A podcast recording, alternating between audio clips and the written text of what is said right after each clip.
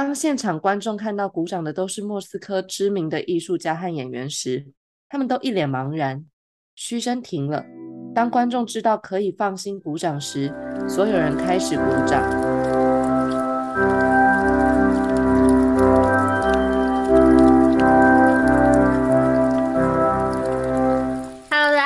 迎大家收听日更剧场。我们上集聊了这一位我非现在非常欣赏的，虽然没有商业头脑，但是非常令人觉得很受启发、感动的一位女性主义者的先驱。这一位舞者伊莎朵拉·邓肯。我们上集讲解完她的生平，我们这一集要讲的是什么呢？我们等一下借由一些当时的人的评论或者是一些见解来认识一下他的风格。好了。好啊，听起来有点无聊，但是毕竟，那我先跟你分享一个有趣的观点。刚才有分享过他的感情很奇葩的故事嘛？对啊，我觉得他这本自传就是大家如果有兴趣可以去看看，叫做《邓肯回忆录》，但好像有很多个翻译的版本啦。它里面有一句：“爱情的奇迹就在于其主旋律与音调多变，能以任何方式弹奏。”对一个男人的爱与对另外一个男人的爱是完全不同的，就像贝多芬的音乐与普契尼的音乐不同，是一样的道理。而回应这些演奏者的乐器正是女人。而且我认为，如果一个女人一生中只有一个情人，那就像是一生之中只听过一位作曲家的音乐一样。他的这里面有很多写得很直白、很有点露骨的那种语言在里面，我就觉得。哇哦！但那个年代真的可以这样写，真的很前卫。我不方便发表我的意见，没事啊。我也是作为只有只有一个情人的人，所以我也没有什么意见可以说。以当时的人的那个观点来说，就会是一个很不一样的的思维吧。就像他妈妈当初。其实没有那么想要跟他爸爸离婚，就是因为他们家还是偏一个天主教徒。但他后来也算是被他们的小孩劝说到，就是觉得真的再继续下去也不行，所以才决定脱离宗教的束缚，然后离婚。这样，这个时代很多困在婚姻里的女性都应该好好听听这句话。你说刚才那一句吗？我觉得我一首曲子没有不好，但那首曲子如果真的听到腻、听到烂，真的是可以多听几首。那我们来聊聊他的舞作好了，虽然他非常浪漫，人生如其人的浪漫。好，那我先来读一下这一段是斯坦尼斯拉夫斯基写过的话。然后他就在讲关于他欣赏过邓肯之的演出之后的一些心得感想，会有一点点长。那我先讲一下斯坦尼斯拉夫斯基好了，但是所有学的人都一定要认识的人，啊、他就是表演界的老师，就像孔子之于中华人的重要性一样，斯坦尼斯拉夫斯基就是之于所有戏剧人的重要性的这种感觉，他就是这样的一个存在，所以他说出来的话也会让人觉得哇哦。那我们就来听一下这一段话。好，大约是在一九零八或一九零九年的时候，我已经不记得确切的日期。我认识了当代的两位天才，他们令我印象深刻。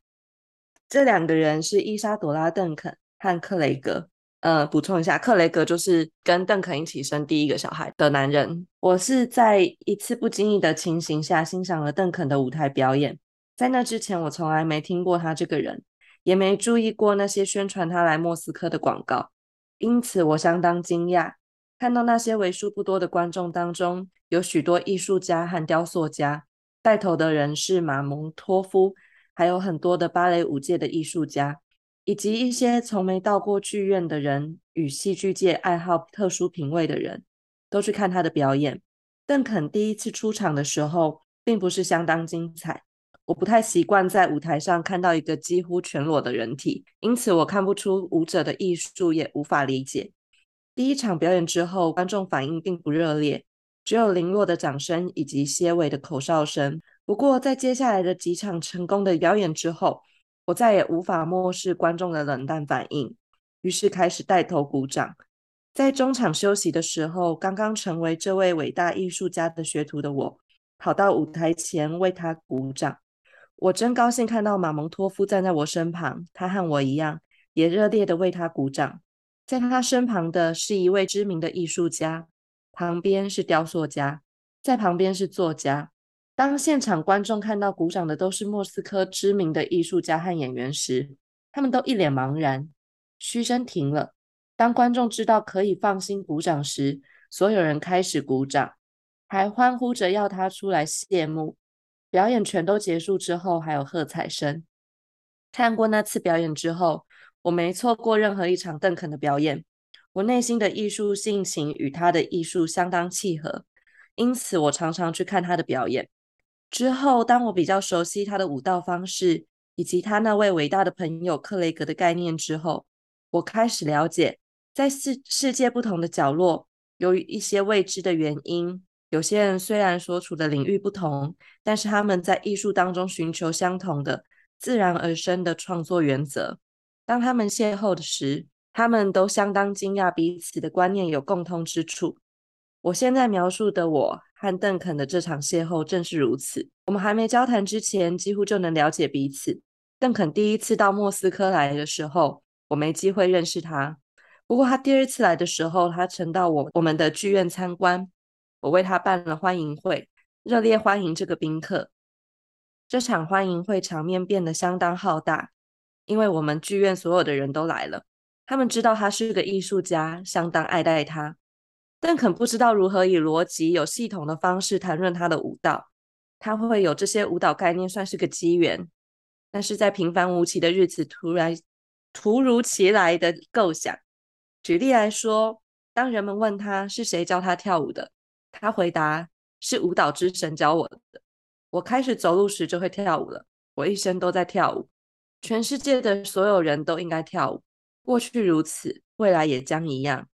有些人试图阻止，他们不想去了解大自然赐给我们的这种自然需求，但这并不能改变事实。最后，他以独特的美国式法语腔说着：“这就是我的看法。”结束谈话，另一次他谈到刚刚结束的一场表演，在那场表演的时候，有些观众到了后台，这妨碍了他的舞台准备工作。他解释说：“这样一来，我根本无法继续跳舞。我上台之前，必须在灵魂深处凝聚一股力量。当我有了那股力量，我的手脚和整个身体会自然舞动，不受我的意志控制。要是我没有足够的时间在灵魂深处凝聚这股力量，那么我是无法上台跳舞的。那个时候，我自己正在寻找那股创作的力量。每个演员在上台之前，一定得先学习在灵魂里注入这股力量才行。想必我的一些疑问一定让邓肯觉得相当无趣。我看了他的舞台表演，也看了他的排演过程。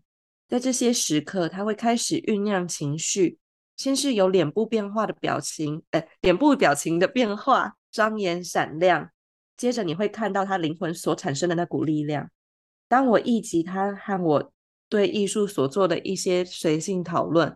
以及将他所做到的事与我正在尝试要做的事一番比较之后，我发现我们两人所处的艺术领域虽然不同，但是我们追求的目标却是相同的。当我们谈论艺术的时候，邓肯一直提及克雷格的名字，他认为他是个天才，是当代戏剧界的伟人之一。他说，他不只属于他的国家，而是属于全世界。他应该待在最能让他发挥天分的地方。那个地方的工作状况和艺术氛围将会最适合他的需求，而最适合他的地方就是你的艺术剧院。我知道他常常向他提及我和我们剧院的事，并且鼓励他来俄罗斯。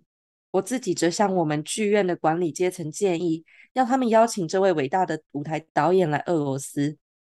当时我们的剧院终于突破了障碍，因此他的到来将会为我们艺术带来新的冲劲、新的动力。我必须为我的工作同仁们说句公道话，他们认真的讨论此项事宜，态度严谨，犹如真正的艺术家。最后，他们决定拨出一大笔款项，让我们的艺术继续往前迈进。就是这样。然后我就觉得，在这段话之中，我就可以看到我自己蛮认同的一个点啦，就是舞蹈的起源到底是什么？我觉得人这个动物，它不需要一定要会被教会去跳舞这件事情，因为跳舞就是一个你有四肢，然后你有你的身体就可以做的事情，甚至你的身体不一定要是完全健全的，在轮椅上也可以用你的上半身跳舞。因为现在世俗的一些发展或者是既定的印象来说，才会产生觉得，哎，舞蹈是一个很专门的艺术，一定要受过专业的训练才可以跳舞。但我觉得那些专业的训练只是让你有办法去完成你心中。更好看，或是更高难度的那些动作而已，不见得一定要学会了那些之后才有办法跳舞。我自己的看法是这样子啦。光是你斯 斯坦尼斯拉夫斯基，他就让我们这一集的时间非常的充满了，好感谢他哦。但我觉得他他是真的有有受到邓肯的影响。哦，是哦。我我自己觉得啦，但因为我没有办没有特别认真去查这些的年份的先后顺序，不太确定。可是我觉得应该多多少少是有互相影响到的。我觉得听到这些大师们之间的交流，都会觉得很神往。呃，很神往，对啊，就会觉得啊，他们那个年代是这么的磅礴，然后这么的互相欣赏。你刚刚说到就是。人人都应该要可以跳舞，先是可以跳舞。那你想要去追求更多的身体记忆，再去磨练，或者是去尝试去实验，我就觉得这这个是现在台湾舞蹈的风气越来越好的一个地方，因为有很多的舞团都一直在办一些工作坊，然后政府的政策其实也是这几年非常支持让民众跳舞，包括在嘉义。的快模舞蹈团，舞蹈他们叫什么？就是苏品文带领，他们每年都会办一个活动，在庙庙前面庙口跳舞，然后就让一些嘉义的民众们都来这里，然后学现代舞啊，然后就会有表演什么的。但是为期可能一两个几礼拜，好，好或是不止一两个礼拜的一些活动这样，然后包括像魏武营啊，然后。呃，或者是树林跳，其实也办了好几年，都在鼓励民众们到舞台上，或者是进排练场跳舞。但跳舞感觉还是，我我觉得对很多人来讲还是很遥远。嗯，而且我觉得他很酷的是，他的舞蹈是自自学的。对啊，我觉得他的那种学习对象就真的很像，真的就是诶风，诶大自然，树，诶海，水。这样子，像古希腊或是雕像学舞蹈这些舞过吗？你说看过类似的风格的舞吗？对啊，比较像用想象的，因为他的东西还是照片比较多，当时候的影片比较少。但是现在有一个基金会是专门在算是效法伊莎朵拉当时的的理想的，他们就有一些影片。我觉得如果真的有兴趣的听众朋友，可以上去搜寻看看。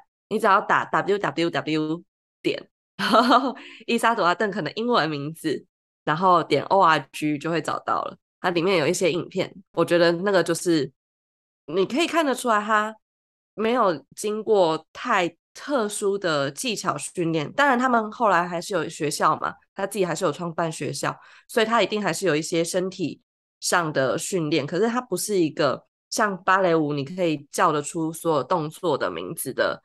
那种状态，或者是他会很拘谨的，什么哪边跟哪边一定要呃比较挺起来，哪边跟哪边一定要放松，或者什么之类的的，所以你就会可以看得出来，他就是一个比较自由的一种舞蹈风格这样子。我们会把这个卓荣刚讲的连结放在 IG 上面。对，大家可以去看。你刚刚讲到他创办舞蹈学校，我就印象很深刻，是后来他人不在莫斯科了，但是仍然带着他的舞团，应该说舞蹈学院的学生一起到世界各地去巡演的他的那个学生，算是他的好伙伴了吧？也不算伙伴，根本就不鸟他的那个，那是谁啊？我知道这个人，但我这这个这本书里面好像没有特别提到他。他可能不太喜欢他吧，因为他都不鸟他。我乱讲话，没有啊，我我找一下好了，就是二马啦，哎，对，二马那时候。邓肯就是在尼斯落脚，然后到处的去游说，请大家可以帮忙赞助，让他的武校可以重建。他就一直写信给留守莫斯科的二马，请他可以寄一些学生的照片，以利他的游说工作嘛。但就是这六个学生跟二马，他们就是应该说是二马，他就觉得前途很渺茫，所以他就自己。带着这些学生组团去巡回，去远行到乌拉山区、西伯利亚和中国。所以后来就是，嗯，在中国好像有一些人看过他的那时候这个团体的舞作，然后也有留下一些些记录。对，就我我自己就会比较站在二马这边，我就觉得。虽然说去找钱是件很辛苦又很伟大的事情，但我觉得二马做的事情比较实际。我记得这一本里面好像有讲到一段他的另外一支学生去其他地方表演的，其他的学生们都很优秀，欸，都有长出自己的样子，是没有错。我们刚刚聊了很多斯坦尼斯拉夫斯基对于跟邓肯的相遇留下来的字句，然后也提到了邓肯的伙伴这一位厄马，他带着学生去各地巡演的一些小事迹。那最后我想要分享上一集有谈到他的一个作品，也是一个独舞叫《母亲》，在《街头与导引》里面的叙述，就是短短的两句话。他说：“这只是独舞。”舞台上，但见穿着棉袍的妇人牵引，呵护那看不见的孩子，温暖感人。到了最后一节音乐，妇人惊觉到一切只是幻象，凝在一个失落的坐姿，上身倾侧，两手伸向空荡荡的舞台，仿佛是得不到回声的呼唤。观众渲染在大战革命之后。邓肯成为伤痛的母亲的象征，就是邓肯的一生的很多痛苦都成为舞作。邓肯这个人的故事真的太传奇了。我们下一集再根据另外一个切角去跟大家分享我们对于这一位女性主义 又叫女性主义先驱这一位传奇舞者人生中的一个极光片。那我们这集就先到这边，谢谢大家，拜拜，拜拜。